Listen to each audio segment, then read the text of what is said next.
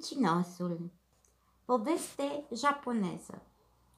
În orașul Osaka trăia un mare mincinos. El mințea tot timpul și toți știau aceasta.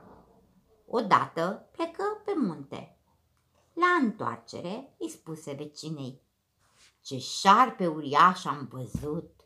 Gros ca o putină și lung cât toată strada."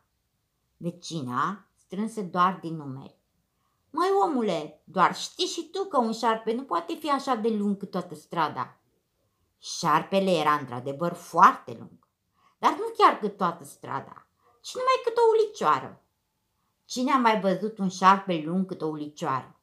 Ei, nu chiar cât o ulicioară, ci cât pinul acesta.